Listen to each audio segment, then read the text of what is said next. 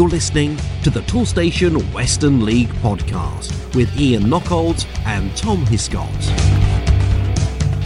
Welcome, listeners, to episode five of the Toolstation Western League podcast with me, Ian Knockholds, and as always, I'm delighted to welcome on the line on this bank holiday weekend. It's Tom Hiscott, of course, author of the Bulletin and the the Western League column in the non-league paper.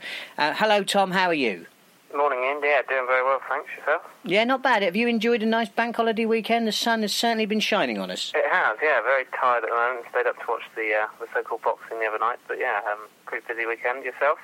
Um, well, I've had a, a wonderful family weekend, Mhm. uh, which is, of course, code for I haven't been able to go and watch any football. Yep. Um, but the weather has been glorious. Um, I had a very enjoyable trip to Lacock yesterday with my family. We had a very nice um, picnic, which was all very, very pleasant indeed. So I can, I can thoroughly, uh, I can thoroughly endorse the National Trust Properties as a wonderful place um, uh, to to spend a, a sunny, glorious British bank holiday weekend. But um, we've got an absolute blockbuster of um, of football to talk about, haven't we? Mm. In all seriousness, I mean, we had Yeah. the um, the preliminary round of the Les Phillips Cup, which we're gonna which we're gonna come to um, uh, shortly. Um, but um, we've had some massive games in the uh, in both the first division and the Premier Division over the uh, over the course of the week. And um, I, I want to start off by having a look at Bridgwater Town. They're a side that interests us um, because obviously they they're new to the league, having come down from the Southern Division. Um, but uh, yeah, we don't know what to expect from them. They've got a, they've brought a lot of support, as we've talked about in the past. Um, so an interesting side to watch. And they were at home to Shepton Mallet on Tuesday, the twenty second of August. Yeah, and Bridgwater have had it nothing like their own way at the moment. Um, it was a was a, another quite big crowd for them. Um, uh, goals from uh, Joe Morgan and Elliot Nicholson actually putting them to a 2-1 defeat against Shepton Mallet, who have actually started pretty well, and they are currently ahead of Bridgwater in the table. So yeah, it's um, an interesting start for Bridgwater. Just two wins from their first five. Another game that caught my eye in the Premier Division on Tuesday was um, Chipping Sodbury Town. They entertained um, uh, Melksham Town and um, and they held them, didn't they, Tom? They did. It was a two-all draw. Um, Melksham were two goals up quite early on, thanks to Ben Thompson and Gary Higdon, uh, before the home side hit back uh, either side of half-time with Jack Parker getting them back on uh, back in the game, uh, and then Justin Bishop registered a point for them. So a two-all draw, uh, pretty good result for Chipping Sodbury. Now, another side that I've been keeping my eye on, Clevedon Town. They've certainly improved since last season, um, and uh, they were away to Longwell Green Sports, and they won in emphatic style. They did. Their first league win of the season, this was last week, uh, and it was a 5 0 win away at Longwell Green, as you say. Uh, Dane O'Connor breaking the deadlock after just five minutes, uh, with then Isaac Reed and Ollie Barnes each adding further goals before the breaks, putting that aside at half time. Uh, and then it was O'Connor uh, and Connor O'Sullivan each scoring after half time uh, to complete the 5 0 rout. Now we'll dip into the first division as well. A couple of uh, couple of games there caught my eye. Calne Town at home to Roman Glass St George. Roman Glass St George, funny team last season, weren't they? Went for long periods without really doing very much at all. Um, beat um, Bristol Manor Farm in the Les Phillips Cup, I believe Yeah. it was. And um, and this season they seem to be in better form. They uh, they scored seven on the road.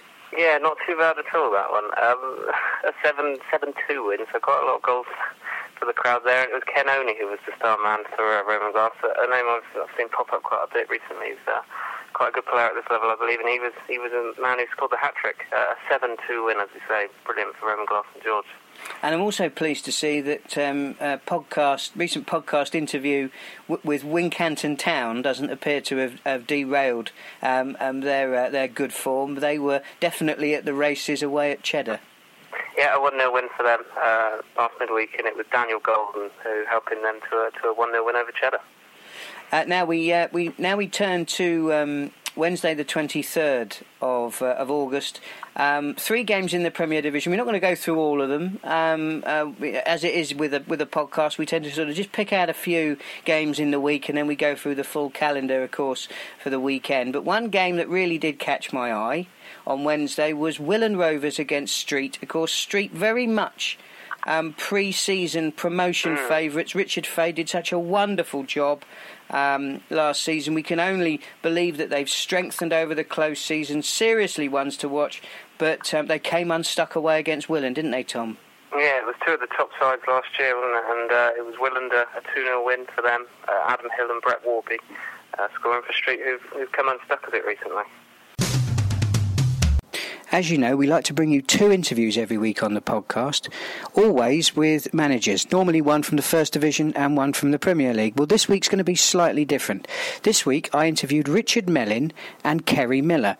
Now, Kerry is the press and media officer of the Western League, newly appointed, and I spoke with him to tell us a little bit more about his role and his background in sports journalism. But we start off this week's interviews with an interview I did with Richard Mellin. Now, Richard is the Western League's match official observer officer.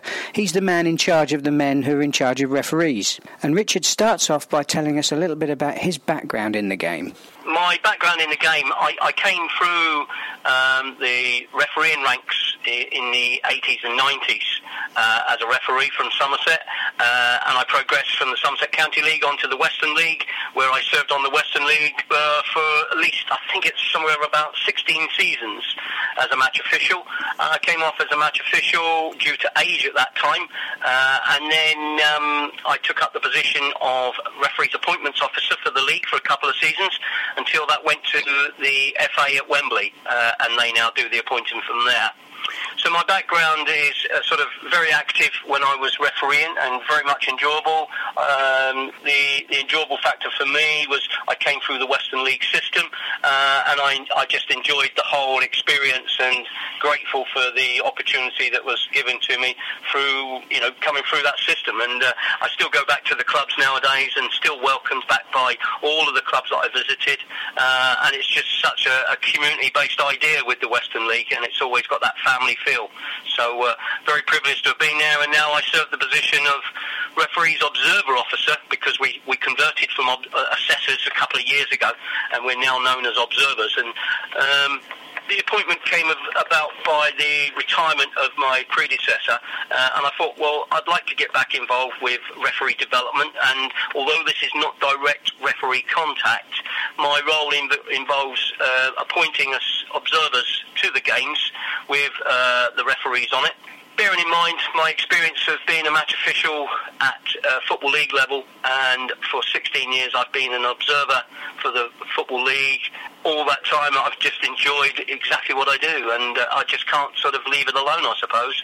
And uh, the opportunity came up to help the Western League. I put my um, interest in the hat and uh, got selected to do the job. And I now, on a regular basis, look at appointments of observers to the games to help referees my I see my role as helping observers to help referees. So it's uh, it's it's sort of like feeding down the chain. Uh, and obviously, if referees improve, observers improve, the game is better for it, and clubs and players enjoy the game.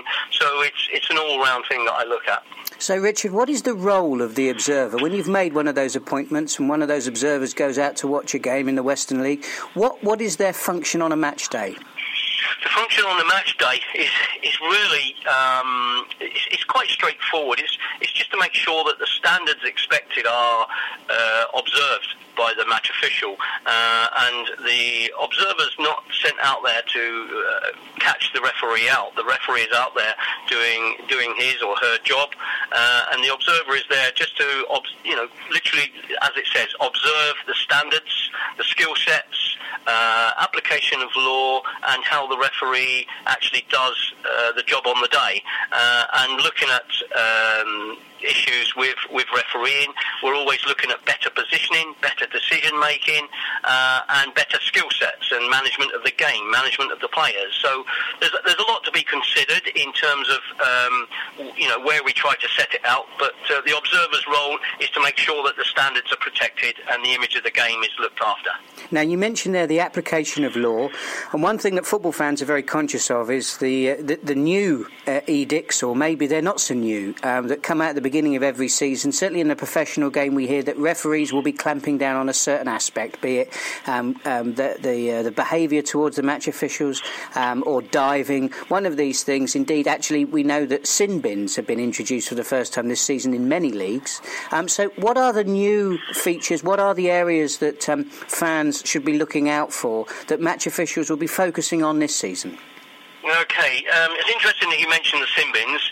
Um, the, sin bin is being um, piloted at grassroots, and of the 100, 130 plus leagues around the country, 32 were selected for uh, piloting the sin bin idea, but the Toolstation Western League and the Gloucester County League uh, were not selected, or uh, you know, not. Exp- going to be taking up that option because they, they're using it at grassroots. And grassroots really is like where I come from, Taunton and District League level, or Weston-super-Mare uh, Saturday League, or Mid Somerset, that sort of um, level.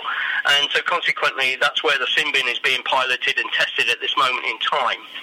As regards the changes this year, we, we had a meeting with our referees uh, about three, four weeks ago, just on the start of the season. It was a Wednesday night up at the Gloucestershire FA. Uh, and we, we called the referees in. The leagues made their address to the to the match officials, uh, and then I, I, I, made an address to the match officials, uh, and we covered uh, law changes. The, the law changes this year are, are quite quite quite straightforward, to be honest. Um, what what we particularly want to look at, and this isn't a law change, but we wanted a um, a better a, a better working relationship from the clubs the managers and, the, and with the referees. Uh, and we looked at areas like the technical areas uh, and the technical area, the benches or the dugouts, whichever people wish to call it. Uh, and we wanted sort of uh, a better level of control from our match officials. Um, when I say a better level of control, I don't mean that they have to be removed. They have to be sent to the stand or sent to the changing rooms uh, and take no further part. We, we want a better understanding of what the referee's trying to do um, we want the referee to understand the frustrations of the manager, and so consequently, we're looking for the skills to be better than what they currently are, the management skills of people to be better what they are. Everybody knows what what happens if someone steps out of line. It, it, it's a yellow card for a substitute, or maybe a red card for a manager type of thing. We're, we're not looking that to be the ultimate answer. We, we don't necessarily want that. We want our match officials to have better skill sets to manage a situation and stop it from escalating from a question into an argument into offensive language, which will then see the individual removed from the technical area. So we're trying to improve the profile of the game through better management and skill sets, and, and that was something that the both the leagues uh, endorsed, uh, and uh, that's something that we're working on, and hopefully we will see some improvement uh, of management by the referee uh, and uh, respectful um, observations from the technical areas and the managers. One of the reasons I was very keen on getting you onto the podcast is because I'm very conscious of the fact that referees and, and assistant referees are there, there is a level of humanity about what you do which perhaps is lost. Part of the great theatre of the game, particularly for those of us in the crowd, the paying public, is we do like to berate um, the uh, the referee. You are the pantomime baddie. It's part of your role. And I suppose one of the things about whether you're refereeing in the Barclays Premier League or whether you're refereeing in the Toolstation Premier League, the referee has to recognise that that's part of the role that they that they fulfil. But but but you are only human uh, after all, and there are and we we wouldn't have the game that we love without you. So, um, what how, how, would you characterise um, uh, your relationship with the crowd? Do you want to take this opportunity to get a message out there to the listeners of the podcast who watch many games around the Western League, and perhaps give your referees perhaps sometimes too hard a time? Um, yeah, I, I, think you pretty well summarised it really well, Ian, by saying pantomime baddie, because yeah, we, we do come across that at times, obviously, um, and you know, and after all, we are human. I think that's a recent song by the Rag and Bone Man. So you know, there are relevant things here that uh, you've already mentioned, and uh, and like I say, if if we want people to, um, what can I say, understand refereeing try to understand why a referee might have got it wrong. He, a referee, he or she does not want to make mistakes. I, I, can guarantee you that. And that's the human side of anything. None of us want to make mistakes in life. Uh, but we do. Uh, and that's how it is. So it's, it's how a referee will deal with the mistake if that's the case, then they, you know, we say to them, keep a clear head, park your mistake. If you think it's a mistake, don't dwell on it, because if you dwell on the mistake that has just happened, you'll miss another challenge, which could be another mistake. And so consequently, you have an escalation of errors, uh, which is what we, we try to uh, ask our match officials to avoid um, by dwelling on something that happened uh, in the past and focus on the next challenge, the next uh, uh, piece of phase of play. You know, so that's how it is really. Uh, and you know, if, if a referee has not got it right, I'm not asking our, our, our spectators and the, and the people that go watching to you know tell the referees out of position, but um, you know, someone as an observer will be doing that but just try to understand a little bit of why uh, a referee might have got the decision wrong or has made a decision that they don't agree with. Because arguably, you know, uh, decision making is is generally very, very good, uh, in my opinion. Uh, and like I say, when I go along as an observer for the Football League or wherever I may go, um, I don't see poor decision making, but I see decision making that could be slightly different or better in some cases. Uh, and uh, you know, um, I just ask people to sort of try to understand what we're trying to do. We do love the game. We are football nut. We are football nutcases just because we couldn't play at a decent level doesn't mean to say that we can't referee at a decent level, and, that, and that's really what it comes down to. Richard, that's a wonderful segue into my, what was going to be my last question, because one of the great things about non-league football and grassroots football in particular is it brings those who love the game a lot closer into the game. Now, some people might never be decent players, but they might like to become club administrators. They might like to write the programme, and they might like to write the match reports, or in my case, they might even like to do a podcast. But actually, some people that love the game of football love to be referees. And if there's anybody out there, particularly players coming to the end of their playing careers, who perhaps might consider becoming a match official, what would be your advice to them? How can they start that process? For me, first and foremost, if I use my own personal experience, I stopped playing when I was 28. Uh, I fell out of love of playing, uh, and probably it was might have been something to do with tackles started hurting me uh, and things like that. But I, I just say to players, if you're enjoying playing, then play. But you know, if you're thinking of coming out of the game, why not give refereeing a try? Contact the local. Uh, everybody knows a referee, and every referee knows who the, the referee development officer is for that county. Uh, you know, Matt Eva is uh, the referee county officer for Somerset. Kevin Small for Wiltshire. Kevin Pike for Dorset. Roger Vaughan for Gloucestershire. Jason Hayward for Devon. I mean, I, I know them all because, like I say, I've worked with the guys, and the, the, the remaining involved is, is a big thing that I, I don't regret in my career. I mean, I've I played football all my life, um, now refereed and now observing. You know, I'm so grateful for all the friendships I've ever made uh, in football, and there are there are very you know there are moments when you just want to chuck the whistle in the bin and say that's enough for me, but the amount of games you come off of and you get a self-satisfaction that you've made a contribution to a decent game of football, everybody appears to enjoy it. Not, you're never going to get everybody come off and have 22, 20, 25, 26 handshakes. You know, that will take time, but you go into the clubhouse, you have, you have a bit of a social, you have a quick drink, uh, and you leave the club. And, it, you know, you leave it there until another day. The, the whole ethos of just being involved is just so such a social thing. Uh, and, and like I say, I can travel most places across the south of the country, uh, and I'll, I'll, be remembered uh, as a referee. And when you walk in, they say to you, "Oh yeah, you, oh, I remember when you were refereeing for us. You were pretty good." Well, they never told me that at the time, but you know what I mean. You never, you know what I mean. And they never tell you you're a good referee at the time, but after your career's finished, they come back and say, "Yeah, you weren't bad. You, yeah, you were okay." Like you know. So, like I say, I just say if a player is coming to the end of his, his or her career, give it a go. Uh, it's it's not everybody's cup of tea, you know, um, but it, you know it does keep you involved. Uh, and as as I found out, my my level of personal fitness was retained until I was 46, 47 years old, and I got to levels of fitness at that age which I never was at, at when in my playing time, you know, because it just changes you. Uh, we will now turn our attention to the uh, Les Phillips Cup. So these are the matches that took place on Saturday, the 26th of August, and um, we start with Bitton at home to Welton Rovers. Yeah, now one of the sides to, to find their, their shooting boots on Saturday. A lot of goals, no nil nil, so we're happy to report. uh, and it was a 4 0 win for Bitton. Uh, goals from Dean Griffiths, Adam Mardy, Tom Knighton, and Callum Baker. Uh, a comfortable 4 0 win at the uh, Rapid Solicitors Ground for them.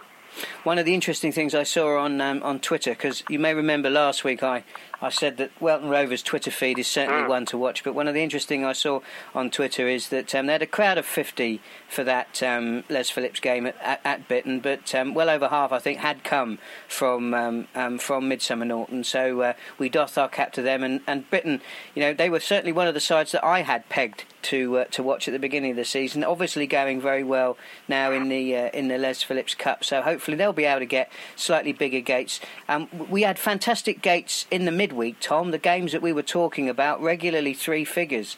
Um, but um, yeah, the Les Phillips unfortunately didn't quite strike the imagination. Although there was a healthy crowd um, for Bridport against Keynsham Town.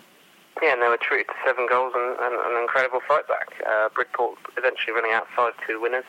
Uh, but it was Keynsham who uh, shot out the block, two goals up inside eight minutes, thanks to Stephen Lee and Taron Williams. Uh, Bridport were, were quite um, quite amazingly back back on level terms after just 12 minutes. So four minutes for them to grab their, two goals with Leighton Thomas and uh, Cameron Veer slamming home from a corner. So yeah, two all after 12 minutes.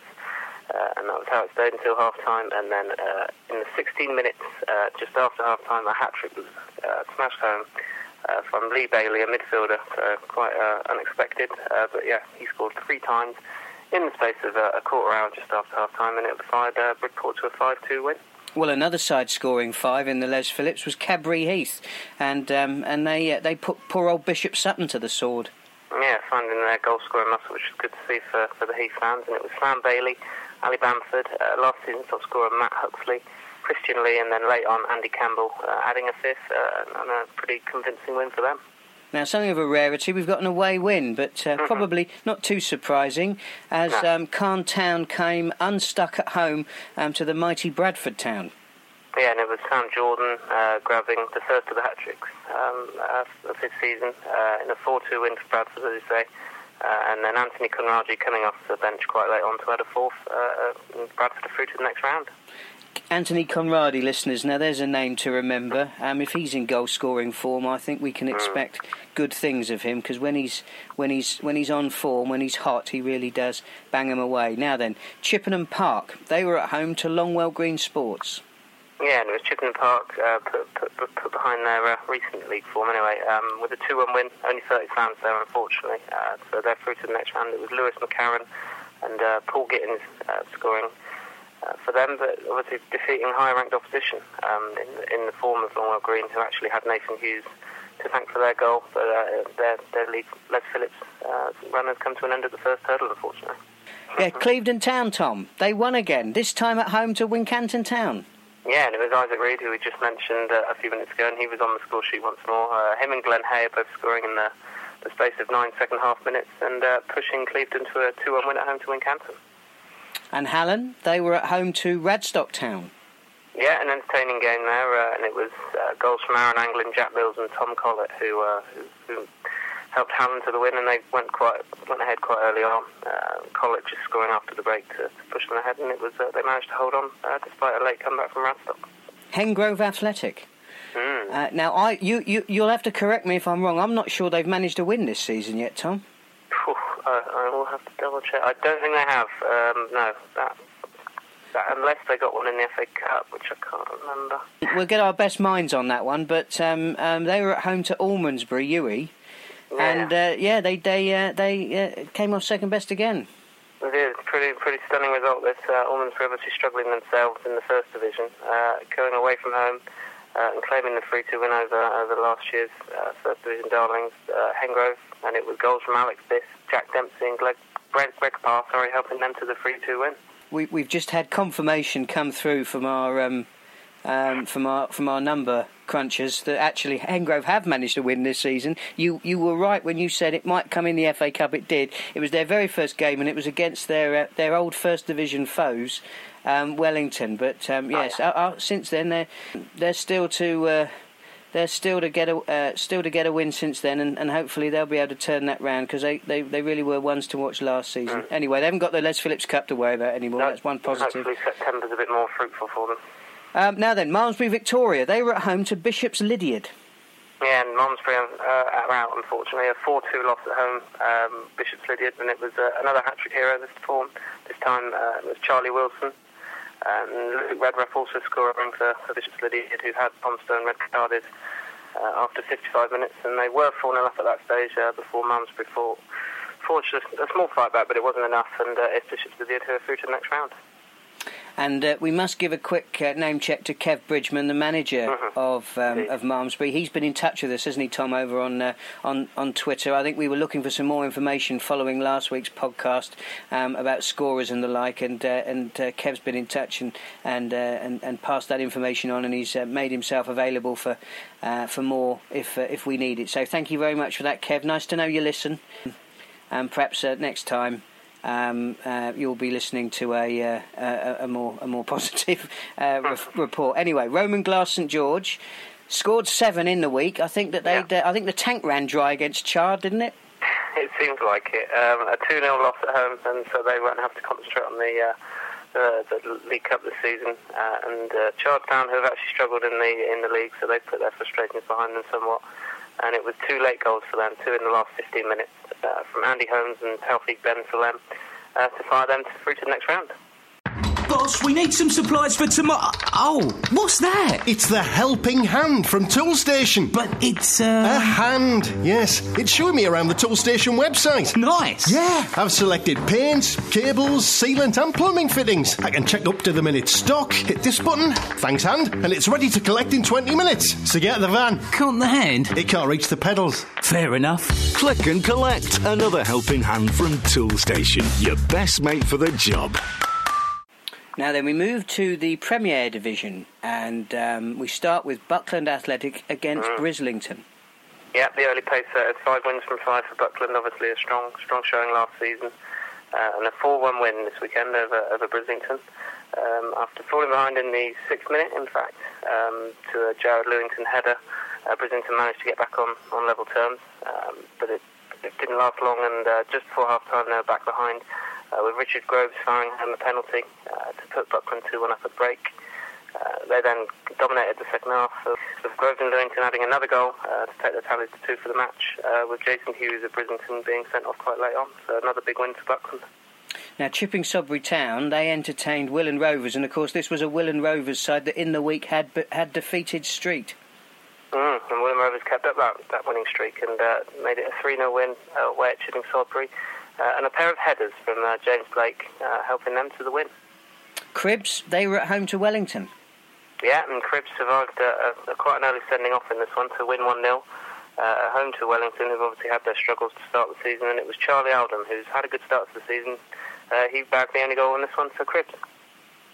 Now then, Melksham Town at home to Shepton Mallet. And last season, I can remember interviewing Darren Perrin uh, ahead of uh, this fixture, and he was telling me that Shepton are something of a bogey team and that they'd beaten Yeah. Melksham down at Shepton. And Shepton had had a bit of an indifferent season, you know, in and out of form. When we'd interviewed their manager, he'd explained that um, a lot of it had been down to injuries and player availability. Well, they must have had a strong side when they went to um, Oakfields um, uh, on uh, on Saturday, Tom.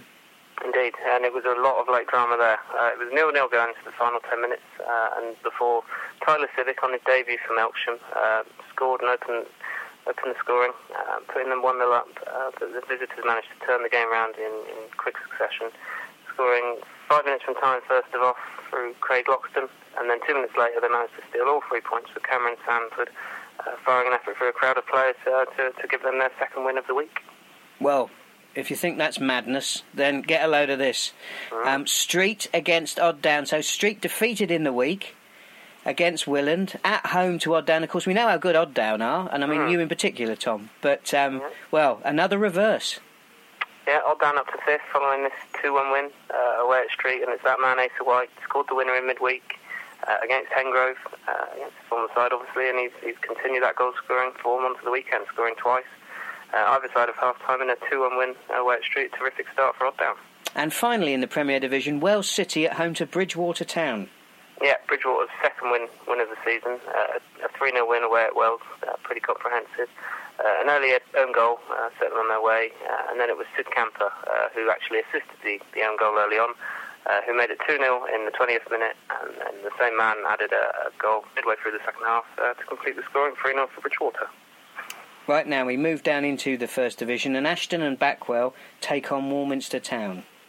Uh, yeah, not a not a too promising crowd there, but uh, Ashton have struggled to, to start the season. But hopefully, this win, uh, a one 0 win at home to Warminster, who have who have started well. So uh, maybe a surprise result somewhat. Uh, but Ryan Crouch's goal uh, helped Ashton Backwell to their first win of the season and, and, and a one 0 win. Now then, Tom, could Cheddar hold the phones?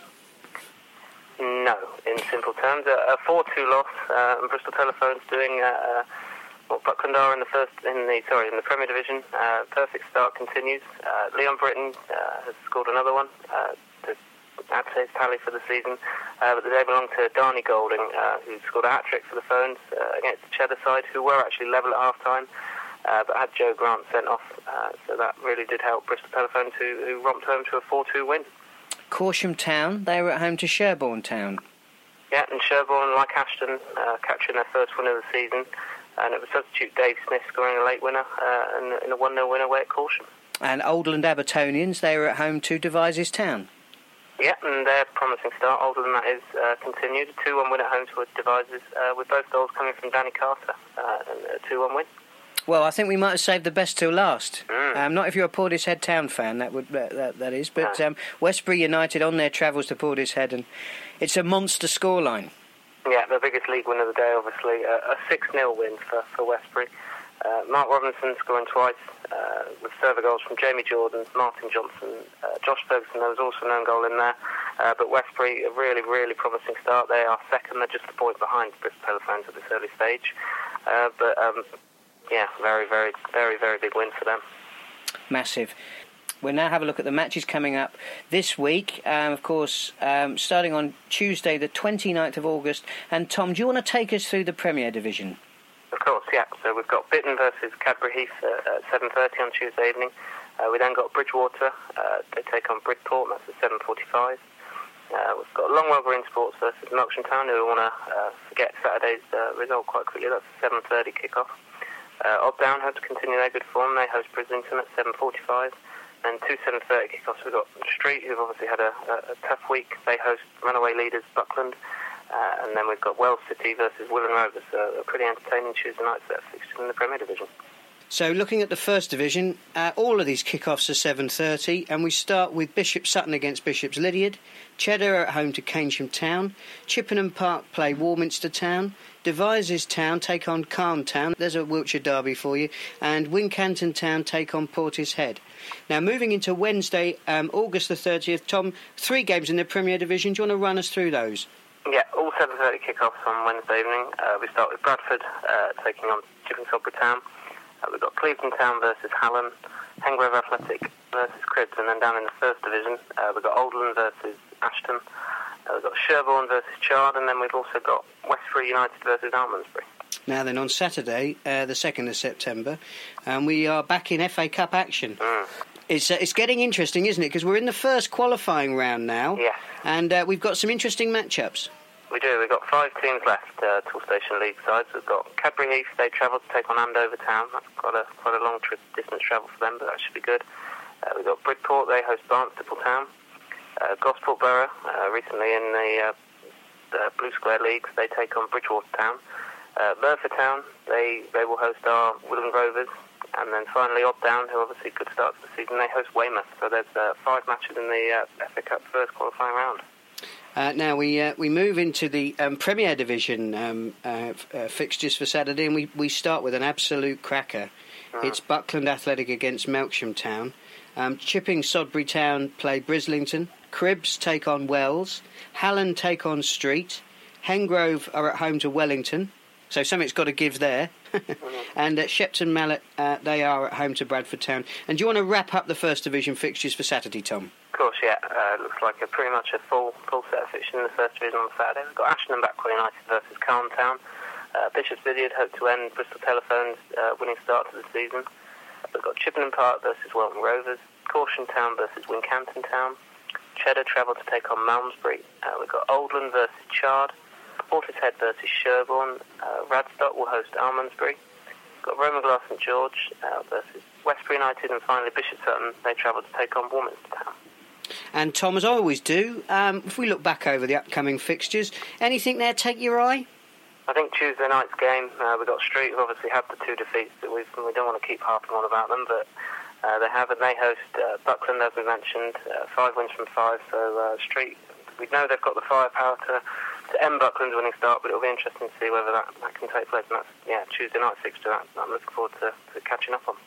Well, I'll, I'll, see you a Tuesday night fixture featuring Buckland, and I'll raise you a Saturday afternoon fixture featuring Buckland, because um, um, the one that catches my eye. Of course, you're right to call out that uh, that street game. Of course, you are. But um, um Buckland Athletic at home to Melksham Town. I believe this time last season, Melksham won away at Buckland.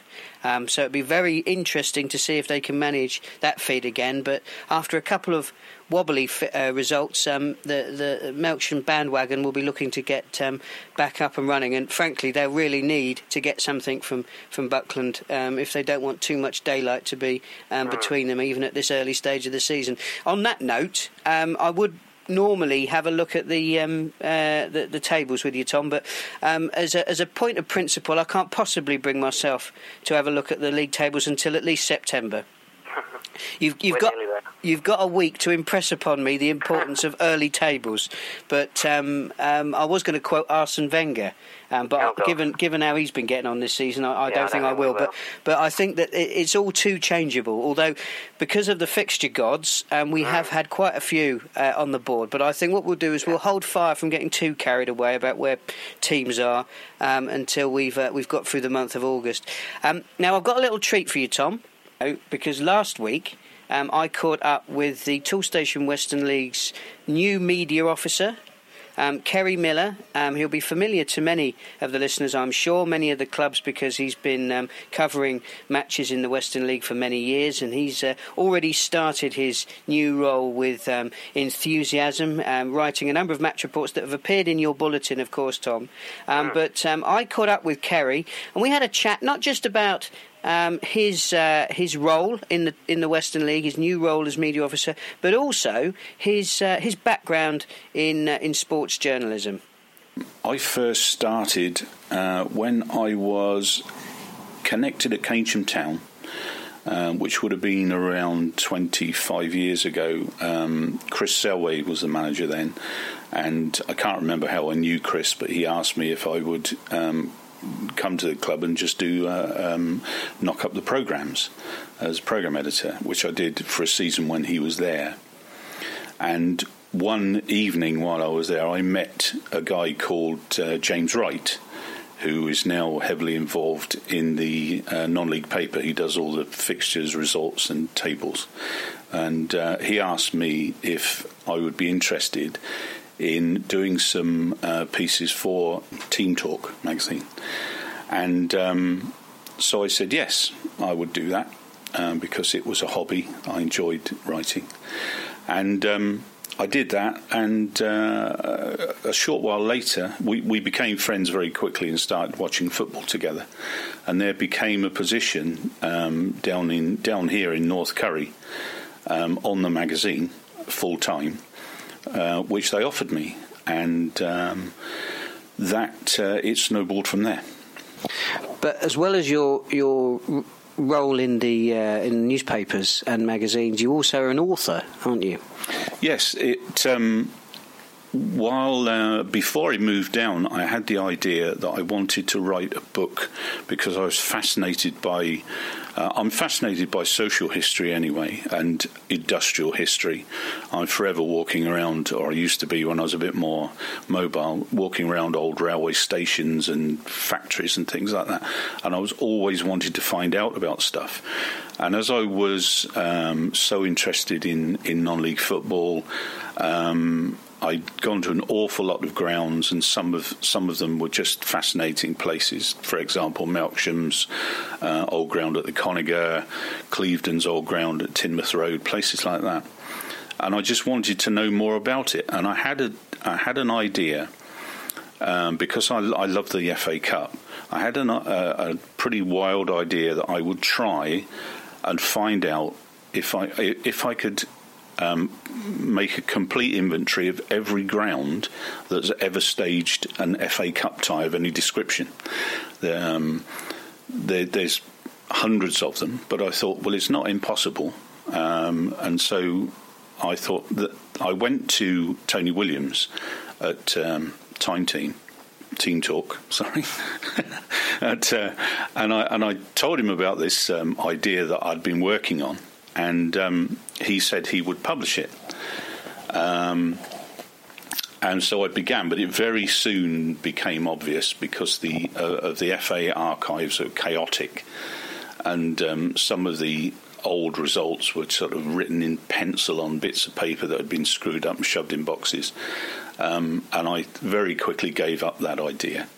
Um, and I switched to um, the idea of writing history of non league football grounds.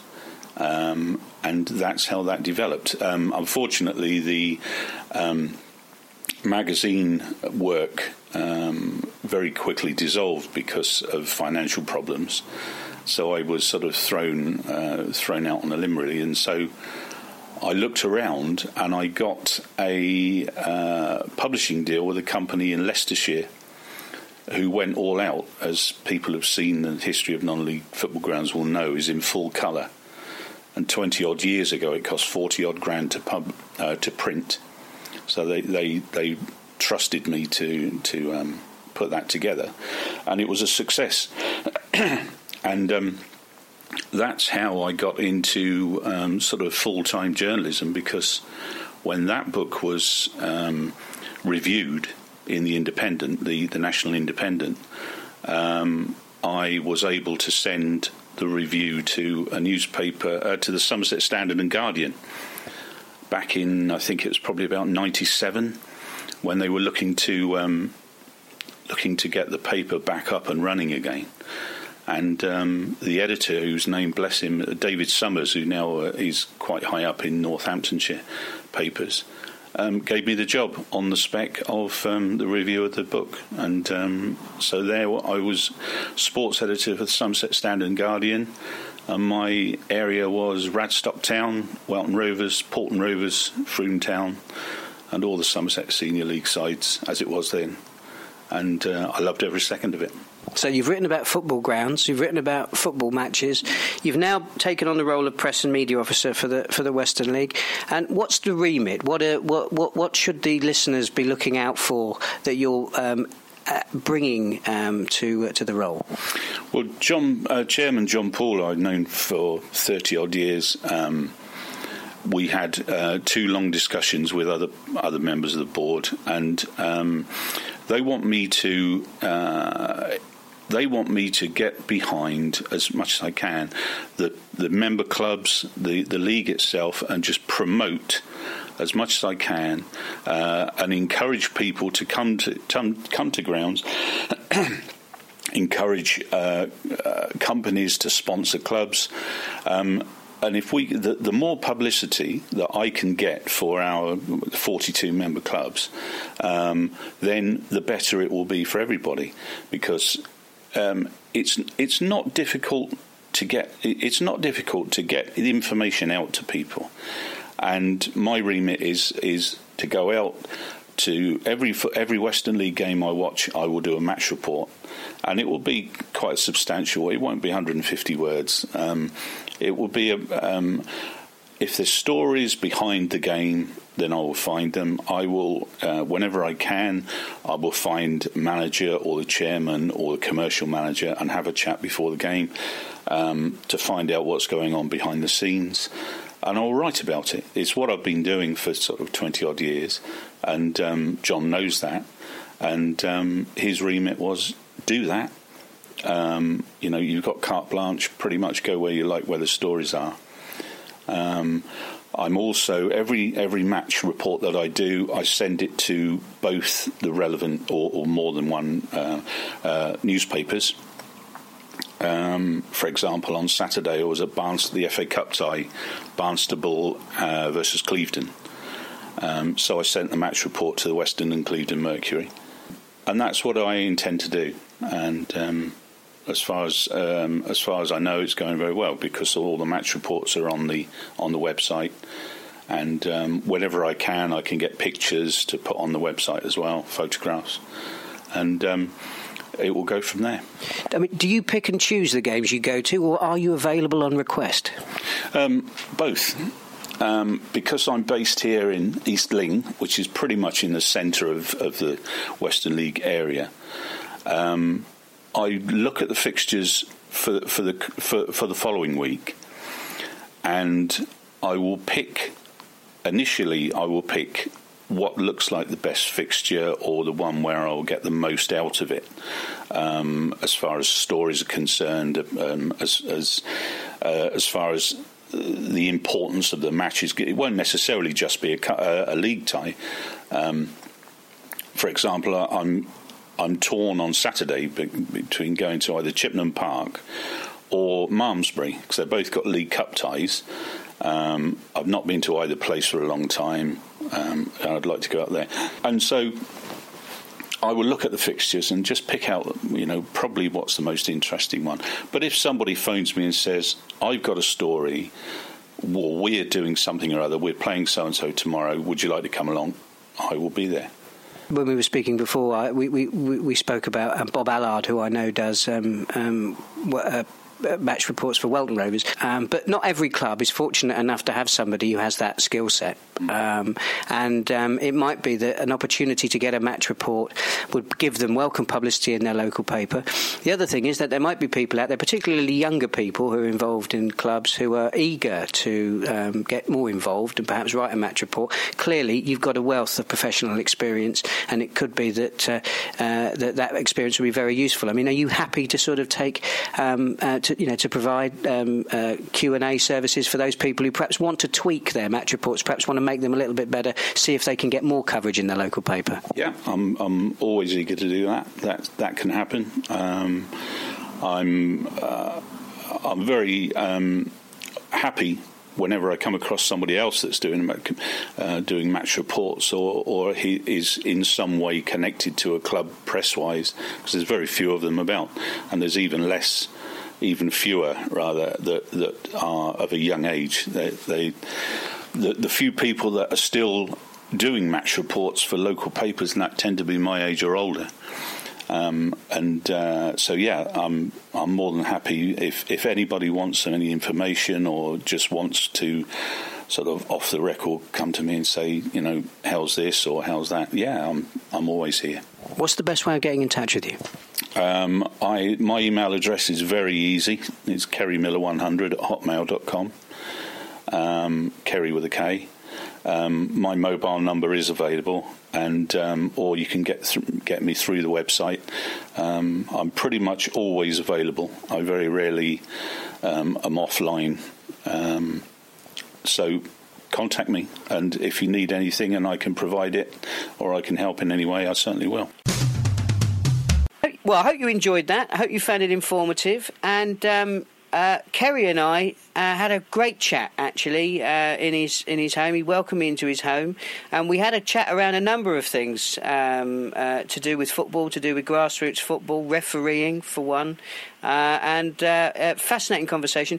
The full interview would make this podcast a, um, a motion picture. So um, um, I've, I've, i gave you the edited highlights, but the full interview is available to listen um, on social media, and uh, I'm sure there will be um, a, a, link and uh, a promotion through the the Toolstation Western League site and through the Facebook page and through Twitter as well. So um, if you're interested in hearing what Kerry's got to say about a number of issues, then um, then please um, then please access um, that fantastic interview. It was, it was a wonderful time uh, I spent with him. Now, Tom, as always, thank you very much indeed for your um, for your time today. You, of course, have penned the uh, of the, the bulletin, which is um, which we, we, we hope will be out soon. Available along one of the tabs on top. Um, so yeah, looking back on the, the the fifth week of action, should we call it? Yeah, podcast five. So that was the bulletin five. So yeah, looking back on, on last week's action. And of course, you've also penned your article in the uh, non-league paper as well. Yeah, the Premier Division roundup, looking mainly at Buckland's big win uh, and their impressive start to the season, but that's in there yet. Well, Tom, if we had a lot of football to talk about this week, we've got an awful lot of football to talk about next week, haven't you? Some absolutely monster ties, not only in the FA Cup, and let's keep our fingers crossed for our member Yeah. sides in that competition, but also some real big boys coming together in the uh, uh, in the Premier Division. So that's um, uh, that's really exciting. So, um, well, um, for another week, it's been uh, it's been Tom and Ian on the Toolstation Western League podcast.